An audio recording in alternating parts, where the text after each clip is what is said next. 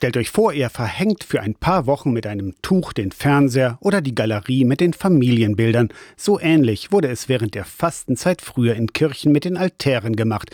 Etwas, das für die Leute schön anzusehen war, wurde verhängt. Die Flügelaltäre wurden verschlossen. Diese Tradition wird im Domschatz Halberstadt aufgegriffen. Seit Aschermittwoch sind die Flügelaltäre in der Ausstellung geschlossen.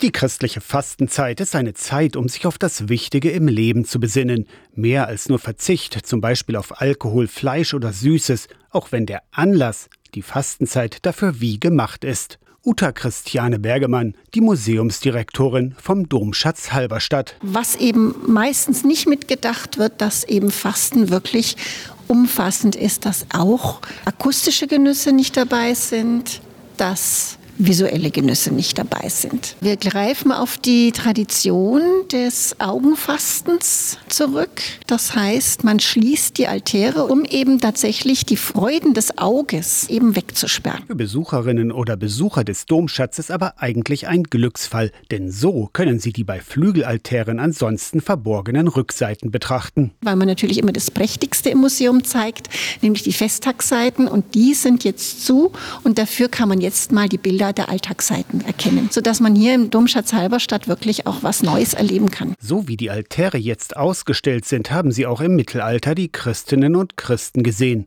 Die im Domschatz normalerweise sichtbaren prächtigen Schnitzarbeiten und bunten Farben wurden früher nur an ganz hohen Feiertagen gezeigt. Auch deshalb sind sie heute noch so gut erhalten.